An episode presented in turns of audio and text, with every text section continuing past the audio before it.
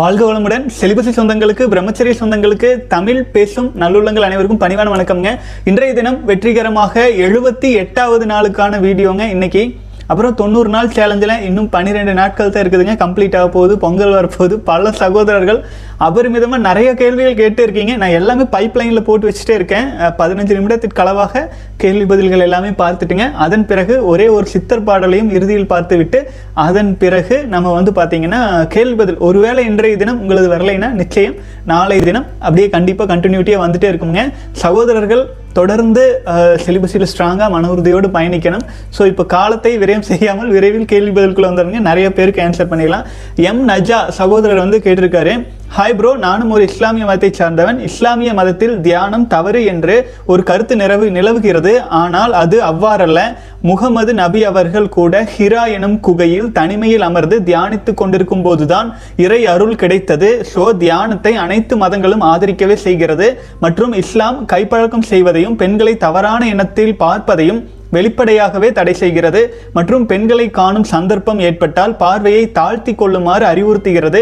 எனக்கு சில சந்தேகங்கள் உள்ளன அண்ணா. ஒருவன் பிறக்கும் போதே பலமற்ற தந்தை உயிரணு மூலமாக இயல்பாகவே பலமற்ற மனநிலை கொண்டவனாக இருந்தால் செலிபசி தியானம் மற்றும் விந்துஜயம் மூலமாக பலமான உயிரணு மற்றும் மூலம் பிறந்த ஒருவனை பலமான மனநிலை கொண்டவனாக பலமுடையவனாக மாற்ற முடியுமா? அடுத்த கேள்வி, ஒல்லியாக இருப்பவர்கள் உடல் எடை அதிகரிக்க உணவு முறை ஒன்று சொல்லுங்கள் அண்ணா. உங்களின் நல்ல எண்ணத்துக்கு நன்றி. வாழ்க வளமுடன். அருமை சகோதரன், ஆக்சுவலாக நீங்கள் சொன்னது 100% உண்மைங்க. எனக்கு தெரியும், நான் இஸ்லாமிய நாடுகளில் தான் இருந்த 10 வருஷத்துக்கிட்ட. ஸோ இந்த தியானம் தவம் அப்படிங்கிறதுக்கு வந்து பார்த்திங்கன்னா யாருமே வந்து எகென்ஸ்டாக இருக்க மாட்டாங்க. அதனால தான் யோகா, மெடிடேஷன் போன்ற விஷயங்கள் வந்து மதங்களை கடந்து உலகம் முழுவதும் இவ்வளோ வேகமாக பரவுற காரணமே. ஏன்னா இது உடலுக்கான ஒரு பயிற்சி தான் ஆச்சுங்களா. நம்ம உடலை நம்முடைய மனதின் மூலமாக கட்டுப்பாட்டில் ஒரு ஒழுக்க நிலையில் வச்சுக்கிறதுக்காக எல்லாம் வல்ல முன்னோர்கள் வழியில் வந்து நமக்கு கொடுத்த இது ஒரு வாழ்க்கை முறை. இது வந்து பார்த்திங்கன்னா ஒரு குறிப்பிட்ட நம்பிக்கையில் முடக்க வேண்டியதில்லை. அதே சமயத்தில் எங்கேருந்து ஆரிஜினேட் வந்துச்சோ அதற்கான மதிப்பை நம்ம கொடுக்குறோம், அவ்வளோதான், வேற ஒன்றும் இல்லைங்க.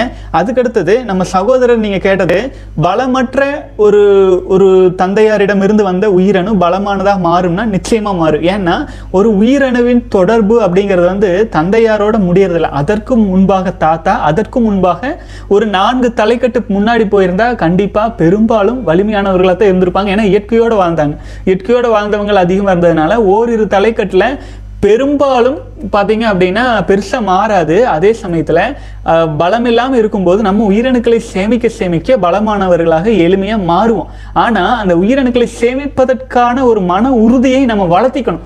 அதில் தான் நம்மக்கிட்ட அந்த மெயின் ப்ராப்ளமே இருக்குதுங்க. அப்போ இன்னொன்று சொல்லிடுறேன், இது சொல்லும்போது எனக்கு ஒரு ஜஸ்ட் ஒரு அஷ்டவக்ரன் அப்படிங்கிற அவருடைய கதை எனக்கு ஞாபகம் வருது. அது வந்து ராமாயணத்திலையும் நினைக்கிறேனுங்க, ராமாயணத்திலையும் மகாபாரத்திலையும் சரியான ஞாபகம் இல்லை. அதாவது வந்து அஷ்டவக்ரன் அப்படிங்கிறவர் வந்து தன்னுடைய தந்தையார் வந்து ரொம்பவும் மனநிலை பாதிக்கப்பட்டு ஒரு குழந்தை தன்மையாகவே இருப்பார். இப்போ இது வந்து பார்த்திங்கன்னா கதை சொன்னால் இதிலே போய் டைம் ஆயிரும். இருந்தாலும் நான் உங்களுக்காக இந்த கதை சொல்கிறேன். அஷ்டவக்ரன் என்ன பண்ணுவார்னாங்க, ஒரு குருகுலத்தில் அஷ்டவக்ரனின் தந்தை வந்து குருகுலத்தில் மாணவராக இருப்பார். அறிவே இல்லை, சுத்தமாக குழந்தைத்தனமான மனிதன். ஆனால் அவரின் குழந்தைத்தனத்தை விரும்பிய ஒரு அந்த குருவின் மகள் அவரை வந்து கல்யாணம் பண்ணிக்கிறாங்க, காதல் திருமணம் பண்ணிக்கிறாங்க. குருவுக்கு என்ன பண்ணுறதுன்னு தெரியல. சரி பரவாயில்ல, ஏதோ ஆசிரமத்தோடு இருந்துட்டு போட்டுன்னு விட்டுறாங்க. அவங்களுக்கு ஒரு குழந்தை வந்து பிறக்குது. இவருக்கு என்ன சொன்னாலும் பதியாது. ஆனால் அந்த குழந்தை தாயாரின் வயிற்றில் இருக்கும்போதே, அதாவது தாயாரின் தந்தையார் வந்து பாடம் எடுக்கிறார், குருவாக இருக்கார். அவர் பாடம் எடுக்கிறதெல்லாம் பதிஞ்சு வளர்றதுனால வயிற்றில் இருக்கும்போதே நிறைய ஞானங்கள் கேட்டு வளர்றாரு. அதே சமயத்தில் அதே பாடத்தை தன் தந்தையார் சொதப்பலாக பதில் சொல்லிட்டு இருக்கிறத பார்த்து வயிற்றிலேயே 9 கோணலா திருகி பிறக்கும் போதே 9 கோணல்களோடு உடலோடு பிறக்கிறதுனால அஷ்டவக்ரன் அப்படிங்கிற பெயர் வந்து அவருக்கு பேரு அதான் வந்துச்சுங்க. அதுல வந்து பாத்தீங்கன்னா இவர் தந்தையார் வந்து ஒரு மன்னர் ஒரு போட்டி அறிவிக்கிறார். அதாவது எங்கள் நாட்டில் உள்ள இந்த புலவரை வீழ்த்துபவர்களுக்கு இவ்வளவு பெரிய பொன் பொருள் எல்லாம் கிடைக்கும், ஆனால் அவர்கிட்ட தோக்கிறவங்க தலையை அறுத்து விடுவோம் அப்படிங்கிற மாதிரி ஒரு போட்டி. அந்த போட்டி அறிவித்த சமயத்தில் இவரை வந்து போட்டியில் எல்லாம் உள்ளே தூக்கி விட்டு தந்தையார் வந்து பல்வேறு குழப்பங்களுக்கு இடையில் தலை அறுபட்டு இறந்துடுறார். இப்போ வந்து அஷ்டவக்ரன் பிறக்கும்போதே தன்னை பிறந்ததுக்கப்புறம் தந்தையும் போயிடுறாரு. அதுக்கு பழி வாங்கிறதுக்காக இவர் வந்து வளர்ந்து ஒரு 10-12 வயசு இருக்கையிலேயே அதே போட்டி மாதம் மாதம் நடந்துகிட்டு இருக்குது. அதில் இவர் கலந்துக்கிட்டு அந்த தந்தையார் மரணத்திற்கு பழி தீர்த்ததாக அந்த கதை வரும். இதான் பார்த்தீங்கன்னா எவ்வளவோ குடும்பங்களில் வலிமையற்ற தந்தையார் இருக்காங்க. வலிமையற்ற தந்தையாருக்கு மிக மிக வலிமையான புதல்வர்கள் உதயம் ஆகிட்டே தான் இருக்காங்க, ஆச்சுங்களா. ஸோ 3 தலைமுறையாக வாழ்ந்தவன் இல்லை, 3 தலைமுறையாக கெட்டவன் இல்லைன்னு சொல்கிறாங்க இல்லைங்களா. அந்த மாதிரி ஒரு குறிப்பிட்ட காலகட்டத்தில் நம்ம தலைமுறையில் முந்தைய தலைமுறை பலவீனமாக இருந்தால் இந்த தலைமுறை மூலமாக நம்ம அடுத்த தலைமுறையை உச்சகட்ட பலத்தோடு எடுத்து வெளியில் எழுப்ப முடியும். அதுக்கு வந்து காலமும் சூழ்நிலையும் உறவுகளும் எல்லாம் ஒத்து வரும்போது இப்போ நம்ம ஸ்ட்ராங் ஆகி நம்ம வாரிசுகளை நல்ல முறையில் உருவாக்க முடியும். அதுக்கு சுற்றி சூழல் கால சூழல் எல்லாம் சரியாக வந்தால் அது சிறப்பாக நடக்கும். வாழ்க வளமுடன் சகோதரன், ரொம்ப சந்தோஷம். அடுத்து உடல் எடை அதிகரிக்கன்னு கேட்டிருக்கீங்க. எடை அதிகரிக்கிறதுக்கு வந்து பார்த்தீங்கன்னா செலிபஸை நீங்கள் ஸ்ட்ராங்காக ஃபாலோ பண்ணிவிட்டு அதே சமயத்தில் உணவு முறைகளை வந்து நல்ல தரமான உணவு முறைகளை எடுத்துகிட்டு இருந்தீங்கன்னா நீங்கள் அப்புறம் வந்து 5 புலன்கள் வழியாக வீணாகிட்டு இருக்கிற எனர்ஜியும், இப்போ தியானத்தை பற்றி நீங்கள் போட்டிருந்தீங்க இல்லைங்களா, வீணாகாமல் நமக்குள்ளாக ஒடுக்கி கொண்டு இருக்கும்போது நாளடைவில், ஆச்சுங்களா, நாளடைவில் கொஞ்சம் கொஞ்சமாக பூசினாப்பில் கொஞ்சம் கொஞ்சமாக உடல் அமைப்பு எல்லாமே இயல்பாக வர ஆரம்பிச்சிருங்க. ஏன்னா இது நான் வந்து வெறும் மனிதர்களை வச்சு பார்த்துட்டு நான் சொல்லிங்க, ஏன்னா ப்ராக்டிக்கலாக காட்டுக்குள்ளே கொண்டு இந்த ஆடு மாடுகள்லாம் வந்து பார்த்திங்கன்னா சினைக்காக இனப்பெருக்கத்துக்காக சேராத ஆடுகள் படு வேகமாக வளரும், ஆச்சுங்களா. இனப்பெருக்கத்துக்கோடு திரிகிற ஆடுகள் வந்து வளர்ச்சி குறைவாக இருக்கும், வீக்காக இருக்கும். அதுக்கு நிறைய உணவு தேவைப்படும், இருந்தாலும் அதனுடைய அளவு ஒரே அளவுக்கு இருக்கும். அதே இனப்பெருக்கத்தில் ஈடுபடாத இப்போ வண்டி இழுக்கிற மாடுகள்லாம் பாருங்கள், இத்தனை வைக்க போகிற சாப்பிட்டு நாள் பூரா வண்டி இழுக்கும். அந்த அளவுக்கு வந்து அதுக்கு எனர்ஜி அப்படிங்கிறது வந்து விந்து சக்தியை வீணாக்காமல் இருந்தால் எனர்ஜி அதிகரிக்கும் போது கண்டிப்பாக உடலும் தேவையான அளவுக்கு அதிகரிக்கும். ஒரு சிலர் ரொம்ப பருமனாக ரொம்ப அதிகமாக இருக்குது, இது கரைக்கணும் அப்படின்னா அதில் ஊளை சதைகள் அதுவும் குறையும், ஆச்சுங்களா. தேவையானது அதிகரிக்கும், தேவையற்றது குறையும். இந்த தேவையற்றது குறையிறதுக்கு செலிபஸை ஃபாலோ பண்ணிட்டு வாட்டர் ஃபாஸ்டிங் இருக்கலாம். வாட்டர் ஃபாஸ்டிங் இருக்கும்போது என்னன்னு தெரியுங்களா, செலிபஸை ஃபாலோ பண்ணிட்டு அந்த விந்துசக்தி வீணாக்காததுனால எனர்ஜியாக இருக்கும்ல, நம்ம உயிர் வாழ்கிறதுக்கு நல்ல பெனிஃபிட்டு. அதே சமயத்தில் ஊளை சதைகள்லாம் கரையிறக்க ஆரம்பிச்சிருங்க. ஸோ உடல் இருக்கிறவங்க வந்து கூட வாட்டர் ஃபாஸ்டிங்கை துணைக்கு எடுத்துக்கணும். உடம்பு வந்து ஏறணும்னு நினைக்கிறவங்க எப்போதுமே இருக்கும் உணவு முறைகளோடு இயற்கை உணவுகளை அதிகமாக சேர்த்துட்டு அப்புறம் செலிபஸில் ஸ்ட்ராங்காக இருக்கணுங்க. ரொம்ப சிம்பிள். வாழ்க வளமுடன். அடுத்தது வந்து பார்த்தீங்கன்னா சகோதரர் கேட்டிருக்காரு, ஹாய் அண்ணா, 2020 was year negativity because lots of negative things happened last year, but the one positive thing I got 2020 is you அண்ணா. ஐ ஸ்டார்டட் வாட்சிங் your video from June and I came to know the importance of celibacy and my self-discipline is increasing day by day. A new hope has born that I will have bright future after joining your monk mode class and following your advices Anna. Every day I am very grateful to you Anna. Love you so much. Valga valamudan and happy new year. Valga valamudan sagodare. New year ku anupirpinga later irukudunga, ipo da paaka mudijadhu. Romba nandri. தொடர்ந்து மன உறுதியோடுங்க monk mode பயிற்சிகள் எல்லாம் ஆழ்ந்து செஞ்சுட்டு வாங்க, மிக சிறப்பாக இருக்கும் உங்கள் எதிர்காலம். வாழ்க வளமுடன். என்ன சந்தேகம்னால் இமெயிலில் தொடர்பில் இருங்க, ஃபாலோ பண்ணிக்கலாம். வாழ்க வளமுடன். அடுத்து கார்த்தி SM சகோதரர் கமெண்ட்ஸில் கேட்டிருக்கீங்க, அண்ணா வணக்கம், நான் 32 நாட்களாக பிரம்மச்சரியம் கடைபிடித்து வருகிறேன், ஆனால் எனக்கு உடல் சோர்வாக இருக்கிறது, வேலைக்கு செல்ல முடியவில்லை, பகலில் தூக்கம் இரவில் தூக்கம் வரமாட்டேங்குது, பகலில் தூக்கம் வருது, நான் என்ன செய்கிறது அண்ணா, வேலைக்கு செல்ல முடியவில்லை, இது எவ்வளவு நாள் ஆகும் என்று எனக்கு பதில் சொல்லுங்கள் அண்ணா. வாழ்க வளமுடன். சகோதரர், ஒரு விஷயத்தை ஆழமாக புரிஞ்சுக்குங்க, நம்ம செலிபஸை ஃபாலோ பண்ணுறோம் அப்படிங்கிறதுக்காக 100% எல்லாத்தையுமே செலிபஸிலேயே அமுத்திடாதீங்க, ஆச்சுங்களா. அது வந்து ஒரு உங்கள் எனர்ஜி வீணாகாமல் தடுக்குது. நீங்கள் எனர்ஜி வீணாக்கி இரவு உறங்கி பழக்கப்பட்டிருப்பீங்க ஒரு வேளை, ஆச்சுங்களா. சுய இன்பம் பண்ணிட்டு உறங்கி அப்போ தான் தூக்கம் வந்து, ஏன்னா எனர்ஜியே இல்லைன்னா தான் தூக்கம் வரும் அப்படிங்கிற மாதிரியான உடலை ஒரு பழக்கத்துக்கு கொண்டு வந்துட்டீங்க. இப்போ 32 நாள் செலிபஸை ஃபாலோ பண்ணிட்டு இருக்கீங்க, நீங்கள் சரியாக தூக்கம் வரல அப்படின்னா தூங்குவதற்கு அதற்காகவே பல வீடியோஸ் நம்ம போட்டிருப்போம். ஒரு எளிமையான வழி நான் சொல்லிடுறேங்க.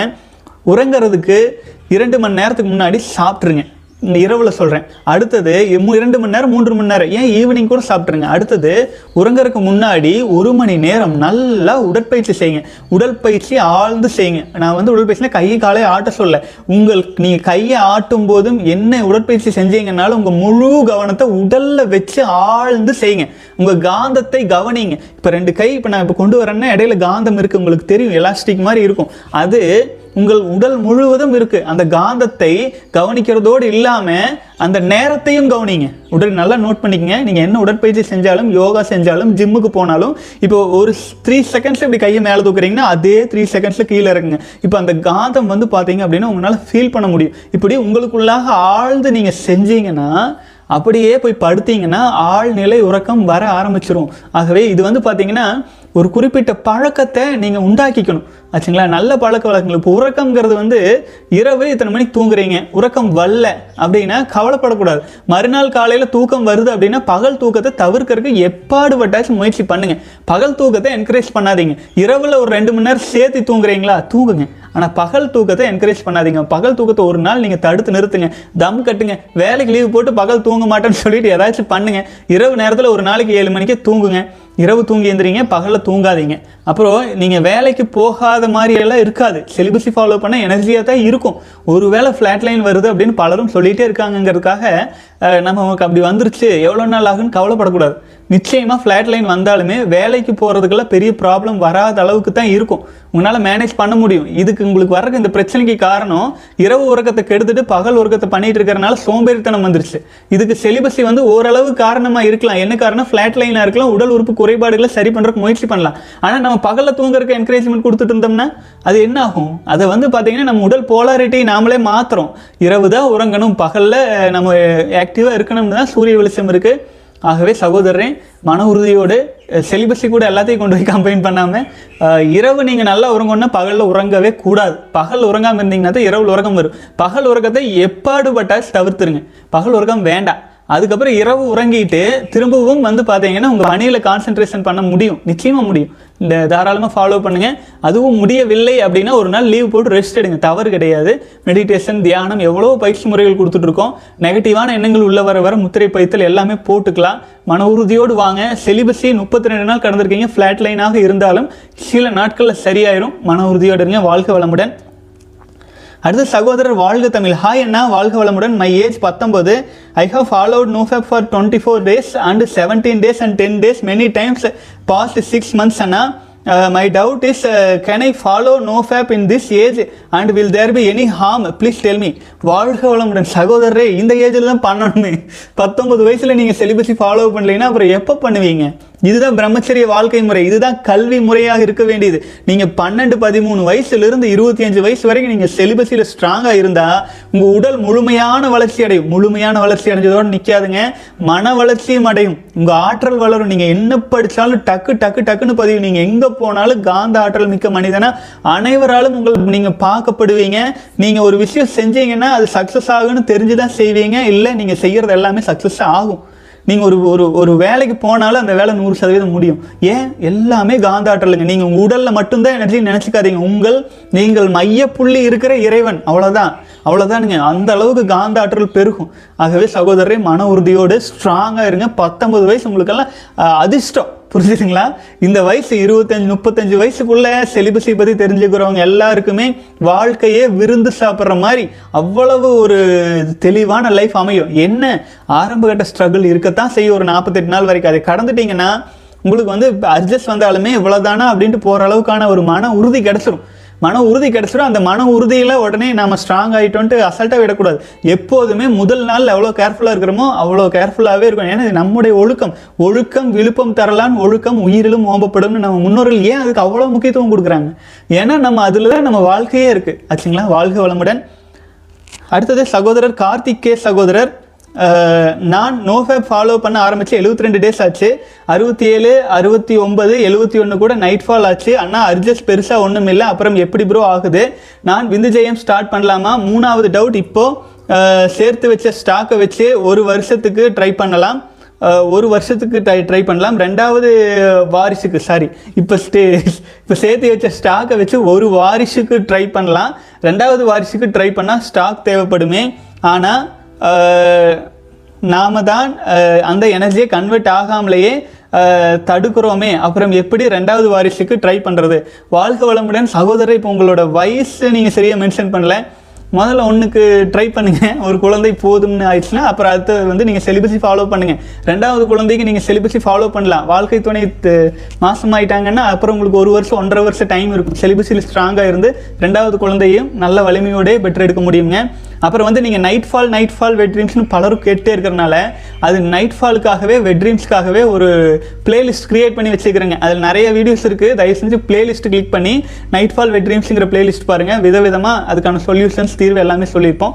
வாழ்க்கை வளமுடன் சகோதரரே. விந்துஜயம் பேச்சு நீங்கள் ஸ்டார்ட் பண்ணலாம். பண்ணுங்கள். 72 நாள் கடந்துருச்சு. 15 நாள் கடந்தாலே ஸ்டார்ட் பண்ணிக்கலாம். வாழ்க வளமுடன் சகோதரர்களே.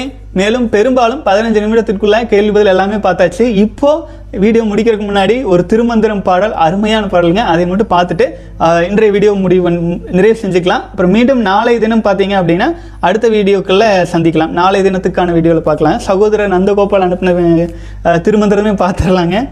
வாழ்வும் மனைவியும் மக்கள் உடன் பிறந்தாரும் அளவேது எமக்கு என்பர் ஒன்பொருள் மேவும் அதனை விரவு செய்வார்கட்கு கூவும் துணை ஒன்று கூடலும் ஆமை.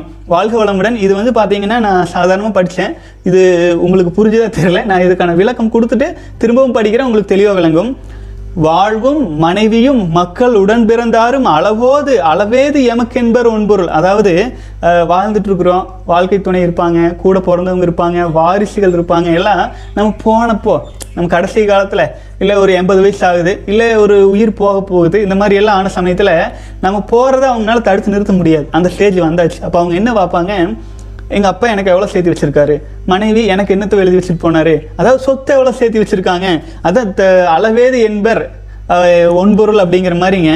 எல்லாம் நம்மகிட்ட இருந்து என்னத்தை அப்சர்வ் பண்ணி எடுத்துக்க முடியும். நம்ம அப்படி தானே, நம்ம தாத்தா பாட்டி போனோன்னே நமக்கு எத்தனை சொத்து வருது, அது உனக்கா இது எனக்கா, அப்பா போனோன்னே இது என்ன அப்படி வருது இல்லைங்களா. ஸோ நம்ம போகிற போது நம்ம என்னத்தை சேர்த்து வச்சுருக்குறோம் அப்படின்னு நம்ம சுற்றி இருக்கிறவங்க அதைத்தான் எடுக்கிறதுக்கு பார்ப்பாங்க. ஆகவே மேவும் அதனை விரவு செய்வார்க்கு கூவும் துணை ஒன்று கூடலுமாமே. அதனால மேவும் அதனை இந்த மாதிரி நம்ம எதையுமே எடுத்துகிட்டு போகாமல் இருக்கிற பொருளுக்கு முக்கியத்துவம் கொடுக்கறத விட்டுட்டு மேவும் அதனை என்பர் ஒன்பொருள் மேவும் அதனை விரவு செய்வார்கட்கு.